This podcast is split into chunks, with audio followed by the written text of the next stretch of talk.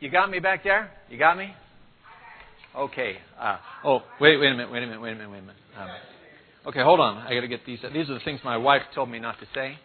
And uh, no, no, I'm just having fun with her. But uh, she does have advice uh, for me. She asked me yesterday. She said, "Well, what do you plan to accomplish in your sermon?" And I said, "Your expectations are a little high. I'm just looking at survival. So, so we'll see how it goes."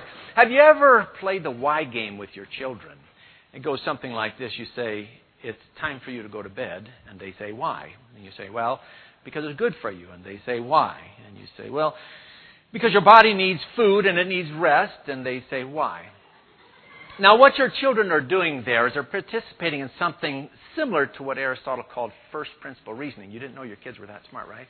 First principle reasoning, and that's where we drill down to this lowest level of knowledge that everything is based on uh, stripping away all the assumptions, all the conventions, you go down to this irrefutable, uh, lowest level of knowledge that all knowledge is based on. And he called that first principles. Uh, Immanuel Kant called it uh, postulates, and uh, Rene Descartes called them axioms. And what they argued is that if I could base my decisions on first principles, that I would make less errors in my practice, less errors in my judgment, and my, my and my uh, decisions would be better and more effective give you an example of a, a uh, contemporary uh, uh, first principle reasoner, Elon Musk. They told him, this was the assumption, you can't build a battery big enough to power an automobile. It's just too expensive. And he said, why? Why? Why? And he drills down to the material level and what those materials cost on the commodities market and the process it would take to put them together. And he goes, sure, we can do this. And they built the Tesla. First principles. It's my contention, and what I'm arguing today is, is that forgiveness is a first principle of Christianity. It's one of them. It is a first principle of Christianity. So uh, I was talking to my wife, and uh, she said, Well, what are you going to speak on? And I said, Forgiveness. And she says, Well, that's good. Everybody needs forgiveness. And I go, Yeah, that's actually not the direction I'm going. I want to engage the world through the frame of forgiveness. And she says, David, I have no idea what that means. She, she's pretty pretty practical person, and I'm lucky that I matched up with her because she keeps me honest. But in fact, when we played that game, the why game, in our house, uh, she would say, "It's time for you to go to bed," and the kids would say, "Why?" And she said, "Because mom said so." I mean, that was the first principle. we didn't drill down any further than that. But, if I if I had to tell you what I'm talking about, I have a, a, a a summary sentence, if you will. Understanding forgiveness will help us avoid errors in our practice and have a more authentic Christian expression. So, what I mean by that is, as we engage the world, as we practice our Christian life in our homes and in our churches and in our relationships, that it would be better, it would be more effective and have less errors, that it would be more authentic if we kept forgiveness in mind. You might say, okay, well, I'm still not following all this philosophical mumbo jumbo. You know, Gus is saying, break it down a little bit more. Forgiveness is important to us it is a big deal. It's not just something we put up on a shelf and we pull down every once in a while. It's not something for John but not for Debbie. It's for all of us, and it's a big deal, and it affects our, how we express our church, our relationship with God, and our relationship with each other. And I'd like to show you that. Uh, turn in your Bibles, if you would, to Luke chapter 7, and we'll look at a parable. Um, and uh, I'll, set it up before we read it. Of course, there are other passages that are similar to this one and uh, scholars tell us that they're different. This is unique. I'm not going to spend any time on that. I'm just going to talk about this particular one that Luke has. It's a story. And, and the story has a small parable inside of it. The small parable is a parable of two debtors. There are three people in the story there's Jesus, and there's Simon the Pharisee. Now, Simon the Pharisee invites Jesus to come to dinner. It's not a hostile invitation. He really, you know, if we're reading Luke right, it's the jury's still out you know, who is this Jesus? Who is this guy? And so he invites him and he lays out a spread, and in typical Middle Eastern fashion, rather than uh, sitting up at a table, they recline at the table and their, their legs are extended out from there. There's a third person who's in the story. She's a sinful woman. Now, we're all sinners, right? But this woman is famous for her sins. She's known in the city for her sins. I'll let you speculate on what her profession was, but she's one of those women that you could point to her and you could say, she's one of those. And she's going to come. She's heard Jesus is there, and she's going to come and she's going to anoint him. She has a container of valuable oil that's uh, perfumed, and she's going to come and anoint Jesus. How does she get there? Does Jesus invite her? Uh, Luke doesn't spend much time on that, and scholars who have been troubled by how does this woman gain access to this thing, they say, well, for some of these big banquets, the poor people hang out on the fringes and they get some of the leftovers or some of the, the uh, spillovers, and that helps them. But that doesn't answer the question why is she there? Because we all know that the Pharisees are pretty freaked out about clean and unclean, what they eat, how they eat, and who they eat with, and she doesn't belong there. Uh, I don't know if Sesame Street still does that song, but when ours were kids, they had that song, Which One of These Things Doesn't Belong There? Which one of these things does? She didn't belong. And yet, she's there. She begins washing Jesus' feet, and, um, and the tears start to come down. Now, Luke tells us that, the, that it's not sadness that she's crying over, but this exuberant joy, this, this love, this this passion that she has, this gratefulness that she has, she starts to cry, and then the rivers come. I don't know about you and your family. The women in my family do not like crying in public, right? And this girl, you can almost imagine by the way the story is told, she's making a mess, and you can almost imagine her nose is running. She's a hot mess. She has not prepared. She doesn't have a towel to clean up. So she lets down her hair and begins to wipe his feet. And then while she's down there, she kisses them. Now, before we read the passage, I want to just share with you some cultural points about this. Um, for any woman to let down her hair in public was extremely provocative in that culture. For her, the kind of woman she was, this was a big deal. This was, this was a major faux pas. This was a problem. And think about feet, and we all know that uh, feet in the Bible are considered dirty. You're walking around with open toed sandals on gravelly roads and dusty roads, dry roads. That's why when Jesus washes the feet of the disciples, it's such a big deal.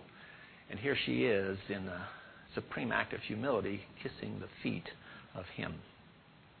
Simon, he sees this, and he knows, he said, she is behaving exactly like I thought she would. She's behaving exactly like the woman that she is, and he's not a religious man because he's allowing her to get away with that stuff, and he's certainly not a prophet because prophets are clairvoyant in some sense, and he would know what kind of woman she is and wouldn't allow her to do that. Of course, Jesus is more than clairvoyant, and he knows her heart, and he knows his, and he says, Simon, I have a question for you. He said, Ask away. Suppose there were two debtors, and one owed a moneylender, let's say, two months' worth of wages, another owed a year and a half's worth of wages. And the moneylender forgave both. Neither one could pay. He forgave both. Which one would love him more? Simon, sheepishly maybe, maybe when he was caught, does he realize? The light's starting to turn on. He says, I suppose the one who is forgiven the most. And Jesus says, Right, you are.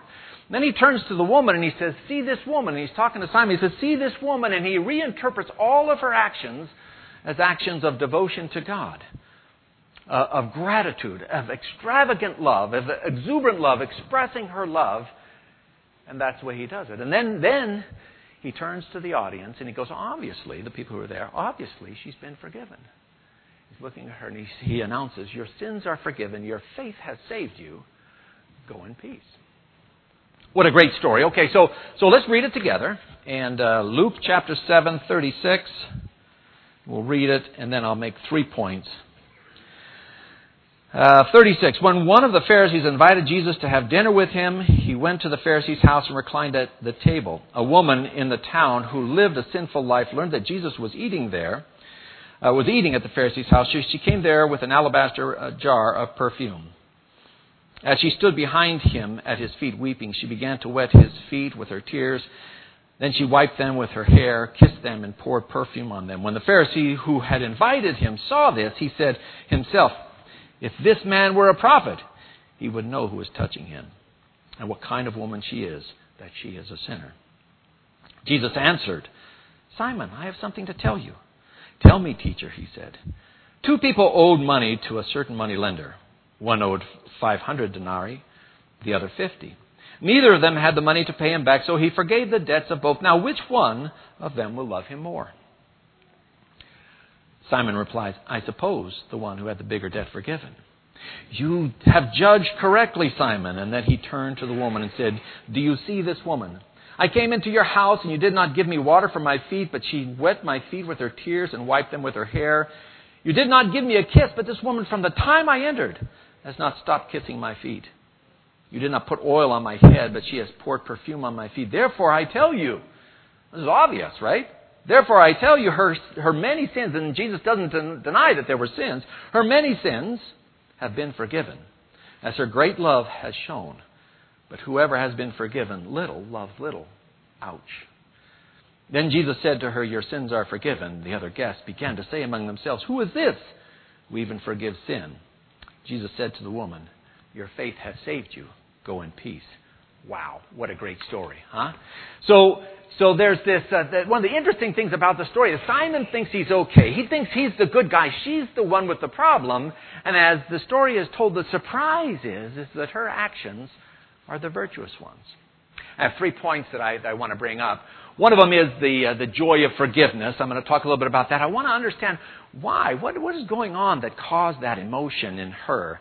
I also want to look at the danger of religion. And this is some of the things that prevented Simon from seeing Jesus and from seeing her and from experiencing that joy. And then lastly, I want to think is this normative behavior? Should we all be feeling this way? And then we'll, we'll close out. So, so uh, before we uh, do this, I have, um, before we explore this, why she was feeling this way, I have a, a story to tell you. So I'm going to go back to the second grade.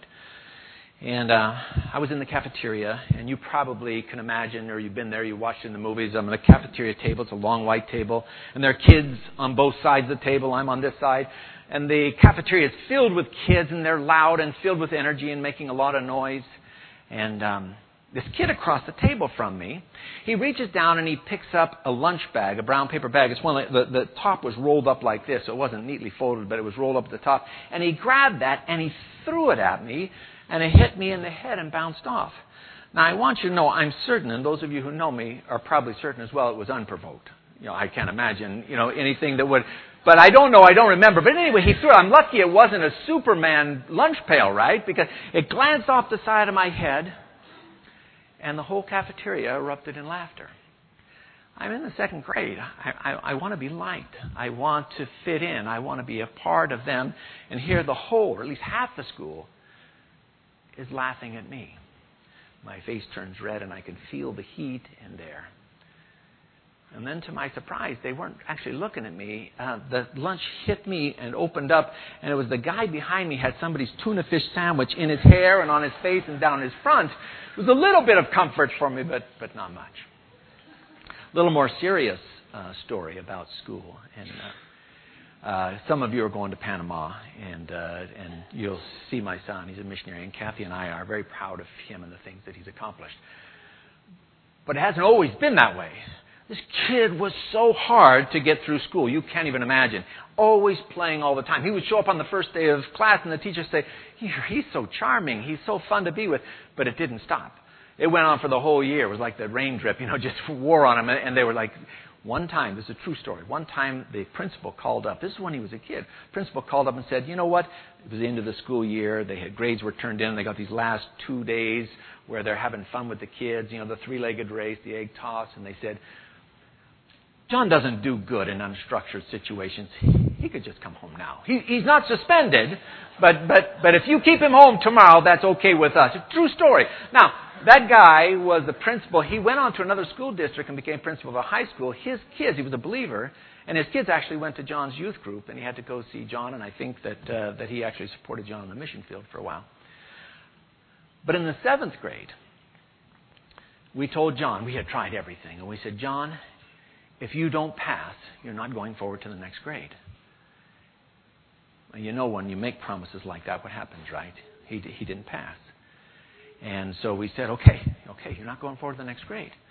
And the school and the district and the teachers, they said, you can't do that to this kid. It will damage the kid. And I'm not recommending this, by the way, to anybody. But we stood by our guns and we said, you know what? You didn't earn the grade. You're not going forward.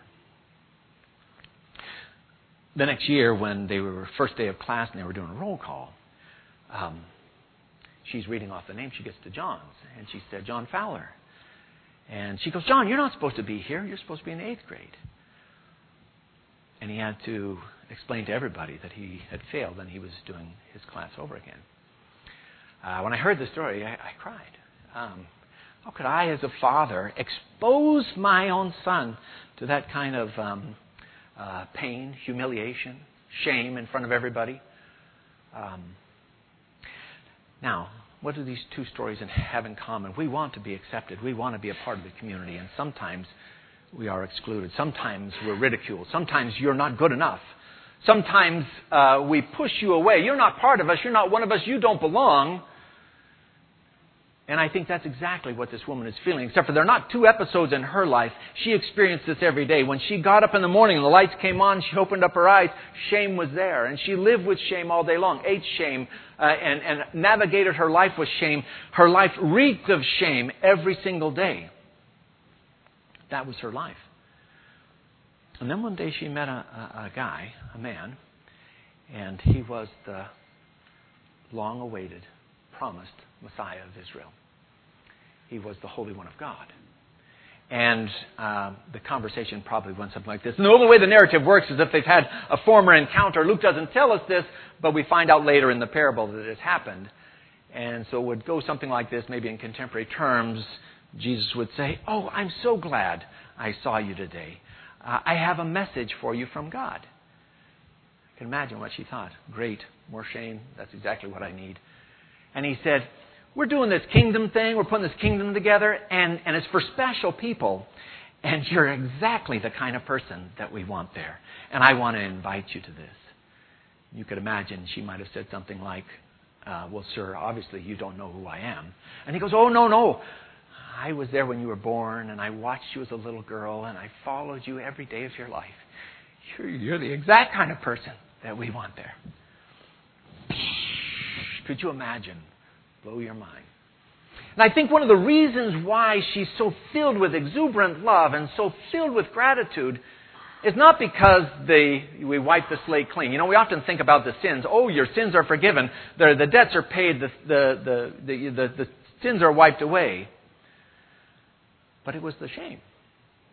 The exclusion, the saying, you're different, you're not part of us. And, and, and, and she lived that life, and he said, You're welcomed. I want you. You belong. You're special to me. And that was a big emotional thing. I think that was the thing that got her affected like that. There was this uh, guy who was a Japanese missionary, and he went to Japan, and I'll share this quote with you um, from this book about the atonement, New Testament, and contemporary uh, uh, uh context. He goes to Japan and he, he's in seminary and he learns about justification by faith. And he can go to Japan and he can say, The slate is wiped clean. Your sins are forgiven. Uh, the debts are paid. And it didn't connect with them. And one of the reasons why it didn't connect with them is because it's kind of a shame culture. So you can wipe away my sins, and that's fine, but you can't take away the shame of the sinner. In fact, my shame bleeds over into my family. And as you began to explore this, it was God's love that was the healing balm. If exclusion is to push you away, you're not good enough, you're not part of us, I don't want you, then the healing of shame is, I want you, and it's that arms of God. And so he writes this In what ways uh, is the cross of Christ good news in Japan? In other words, what is the significance of the cross to the Japanese? In his exploration of this unique uh, of this question, Kraus, that's the missionary, discovered that the cross provides liberation from shame uh, through the revealing of God's love through vicarious identification. I don't think we got the rest of it. Yes, we do. Here's the identification. So it's God's love is the healing thing, and here's the identification. Jesus identified with the poor. He was born and raised among the lower classes, associated with outcasts, and chose artisans, fisher folk, and tax collectors for his disciples. He identified with the socially excluded and, and despised and shared the stigma of their inferiority. The Bible says that Jesus became sin for us. He also became shame for us. And I think that this is the, one of the things that connected with her. When we think about this first principle of forgiveness, I would summarize it like this Forgiveness is more than pardon for sin. That's huge. I'm not discounting that. That's huge. Forgiveness is more than pardon for sin. It also, it is also the welcoming embrace of a loving God. That I want you. That you're important to me. That you're special. That you belong with us. Come to this kingdom. That was her experience. A little bit different for uh, Simon. Simon, I think, his commitment to religion prevented him from seeing Jesus, prevented him from seeing this woman who she really was. Um, uh, before we dig into that, I want to make a couple confessions. So, well, the songs were good up here, right? Uh, there has never been a song that's done up here that I haven't enjoyed. Now you wouldn't know because my hands never move. They're they're always down like this. You know, they they never move. I never smile. I never raise them. I never clap them. It's just not going to happen. Now it does happen sometimes. If I'm out on the trail with the dog or in the yard, you know, and I'm listening to worship music and my arms are going like this freaks the dog out because the dog responds to hand motions. You know, they, are we going left? Are we going right? What's going on? You know, so I'm out there, and uh, but it's not just when I'm alone because I laughed at myself. I was in the Houston airport uh, making a connection, and I was listening to worship music, walking down the, the terminal. And uh, I got to this one point, and I raised my hand, and then on the beat, I pumped my fist. And then I laughed at myself, and I said, How can you do this in front of all these people, but you can't do it at church? You see, because when they're up here and they say, uh, Put your hands together, come on, guys, help me out here. You know, do something. Don't just say, raise your hands. They're not working they're never going to go up. You see, I was uh, I came to faith. Kathy and I came to faith in a Baptist church, and we didn't do worship like that. In fact, the only thing we did with our hands is we held the ter- the uh, hymnal. Right? That's all all we did. Church is powerful, isn't it? What's accepted behavior? What's not accepted behavior? Let me tell you another story. Um, I was teaching Sunday school, and I had been teaching this class for several years, so I knew these people. And and this was about 10 years ago, and I was talking to an associate pastor friend of mine, and I said, I said, we are going to study women in the church. It's going to be awesome. And he said, David, that is a dumb idea. I said, no, no, no. These people are, they go by the Word of God, and so wherever the evidence lands, that's where they're going to be. We're going to start in Genesis. We're going to go all the way to Revelation. We're going to study women in the church. He said, that's a dumb idea. It was totally a dumb idea. So about the third weekend, though, there was this one woman, lovely woman, and, and she raises up out of her seat like this, and she shakes her fist at me, and she says, Women must be silent in the church. Now, let me do that again so you understand. She said, Women should be silent in the church. Now, I didn't say anything there. I, I was afraid. So, but when I got out to the car, I said to Kathy, I said, Did you see that? And she said, What?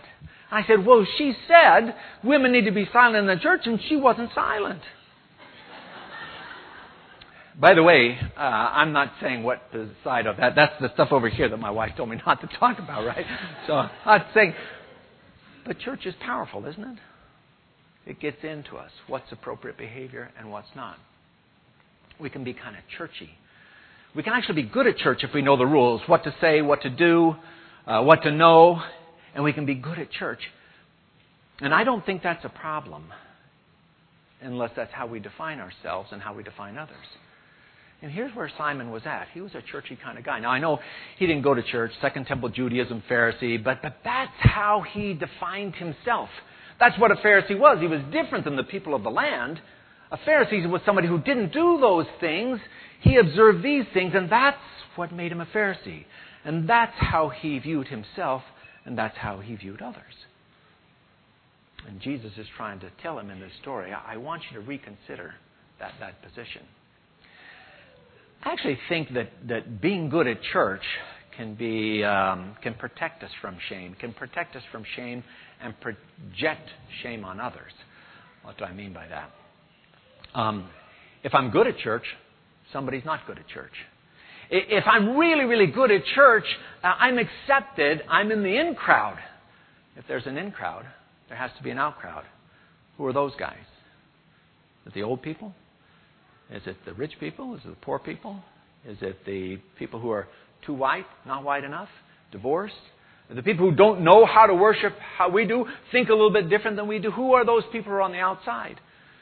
And Jesus is trying to get him to rethink that position he has this quote up here. Um, now, in this one here, this is from a commentary on the Gospel of Luke, Joel Green, And he's talking about what Jesus is trying to do. The jury is open on Simon, too, because the, the story is open ended.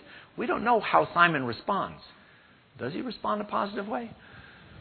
He wants to transform Simon's view of the world so, uh, and so to have Simon reconsider his premature judgment regarding this woman. Jesus' open query, Do you see this woman? is an invitation to enlightenment. The consequence of which would be acceptance of both her, i.e., no longer viewing her as a sinner, but as one who loves extravagantly, and it should be dot, dot, dot, and Jesus. I forgot that and left that out by accident. But I, I, I think that that's, you know, what he wants Simon to consider. Would you consider a time when you two are side by side in church? Loving God, worshiping God together. Can you imagine that? That, that time. I think that, uh, and, and, and so for Simon, I think it's, it's this. And, and so he, he gets his identity from church. And what Jesus is asking him to do is to rethink that position to, to consider her differently. She knows something, by the way, that actually she's pretty, pretty sharp. She knows some things that he doesn't know. For example, one of the things she knows, if you watch, if love is related to forgiveness and she's loving Jesus, who does she think forgave her? Jesus, right? So, so she actually, she may be the only one in the room who realizes Jesus can forgive sin. But she also knows one other thing that in order for him to enjoy the forgiveness of sin, in order to have that joy, that gratitude, he has to be vulnerable before God. He has to be authentic before God. Now, she didn't have much choice, did she? Right? Uh, there's another part of this, and that's being uh, vulnerable between each other, right? And church can protect us from that. Uh, Brene Brown, she's a researcher and a um, a, uh, a professor of psychology, and she says we have a hard time connecting because we won't be vulnerable. We won't be authentic with each other. Now, the irony of the situation is the reason why we won't be vulnerable, the reason why, why we won't be authentic, is we're afraid people won't like us. They won't accept us. And so we, we put up these walls or we put up these protective barriers, and then they don't. And Jesus is saying, you need to be authentic. You need to be vulnerable, not only with God, but with each other. Imagine a world where you worship side by side. Imagine a world and a life and a church. Sometimes life has the potential to put its foot on our neck. It happens to everybody at different times in their life. When you imagine being in a church, in a family, where people come alongside of you. That's one of the great things about this church. And, uh, and to belong to that would be a big deal. And I would say this I would say our identity does not come from church. Rather, uh, church is an expression of our identity. So who we are isn't defined by our churchiness, but who we are shows up in our churchiness and our love for each other as forgiven sinners who meet together and worship and sing songs with other forgiven sinners. Now, there's one last thing. We'll do this last point and then we'll close up. I wonder, is her response unique? So she's crying and she's, she has this exuberant love and she's filled with gratitude. And you wonder, well, is that normative behavior? Is, is Simon supposed to do that too?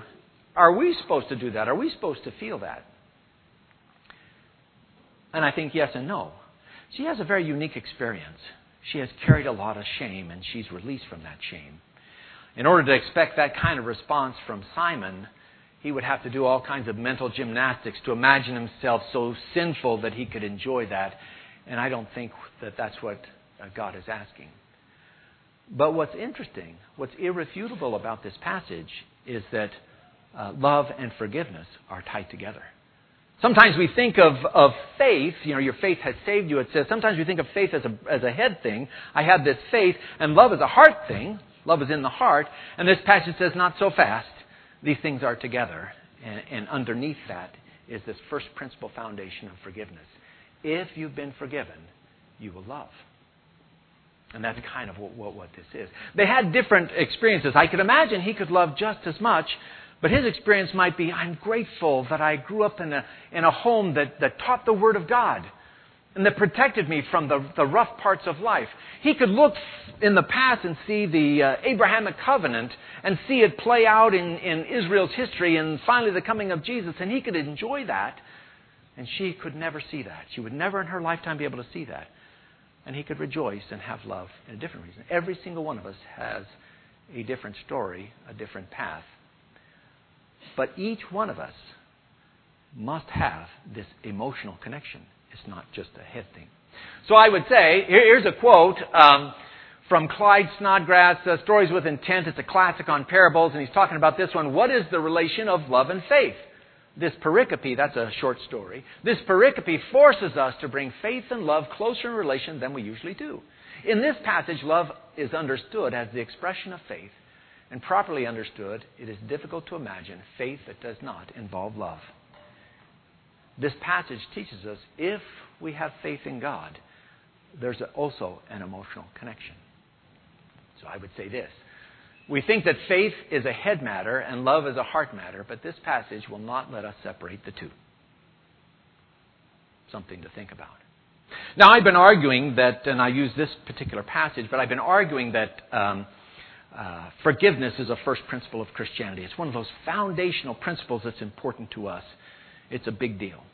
It affects how we approach each other and how we approach God. I use this uh, verse or this uh, uh, sentence understanding forgiveness will help us avoid error in practice and have more authentic Christian expression if we can keep forgiveness in the frame. I think our Christian lives will be stronger and our practice will be better with each other and in our relationship to God. I think forgiveness is that important. It's something that we should always be thinking about. Now, if you're here today and you're carrying a load of shame, and it's not just for people who live in the East, everybody has shame. If you're carrying a load of shame, I've got good news for you. Message from God that forgiveness is not just the wiping the slate clean of sin, but is the welcoming arms of God. If you're here today and you're good at church, this parable warns us and it suggests that, hey, don't let your churchiness or being good at church define your identity. Instead, have your identity defined outside perhaps starting with this foundation of forgiveness, and bring that to church and have that be the expression uh, in church. And then finally, if you have faith, but you're not feeling anything here, there's something wrong with that. This passage kind of tells us that one of the places you might look for that emotional connection is to look at that foundation of first principles, forgiveness. So, so, so love and faith are connected, they're one, and on the foundation of that is, is forgiveness. Um, so, I, I believe it's a first principle of Christianity. You start in Genesis chapter 3, we had the fall of man, broken relationship with God, broken relationship with man, broken relationship with creation. You go all the way through to Revelation 21 and 22. You have another garden setting with a tree of life and, and a restored relationship with God, restored relationship with man, and restored relationship with creation. Everything between Genesis 3 and Revelation 21 23 is a story of forgiveness. It's that big a deal to us. So let me just close with this. If somebody were to ask you, what is a Christian? And you were to answer them this way, if you were to answer that a Christian is a forgiven forgiver, if you answered, a Christian is a forgiven forgiver, I don't think that you would be wrong. Now, I'm going to pray for us, and the worship team's going to come up and lead us in a song. And I'm going to go back and sit with my wife, and my arms are not going to move, but it doesn't mean that I don't like the music. So let's bow our heads and pray. Heavenly Father, thank you for um, your goodness and your limitless grace and your forgiveness that we all enjoy. Bless this rest of this service and bless the rest of this day. In Jesus' name, amen.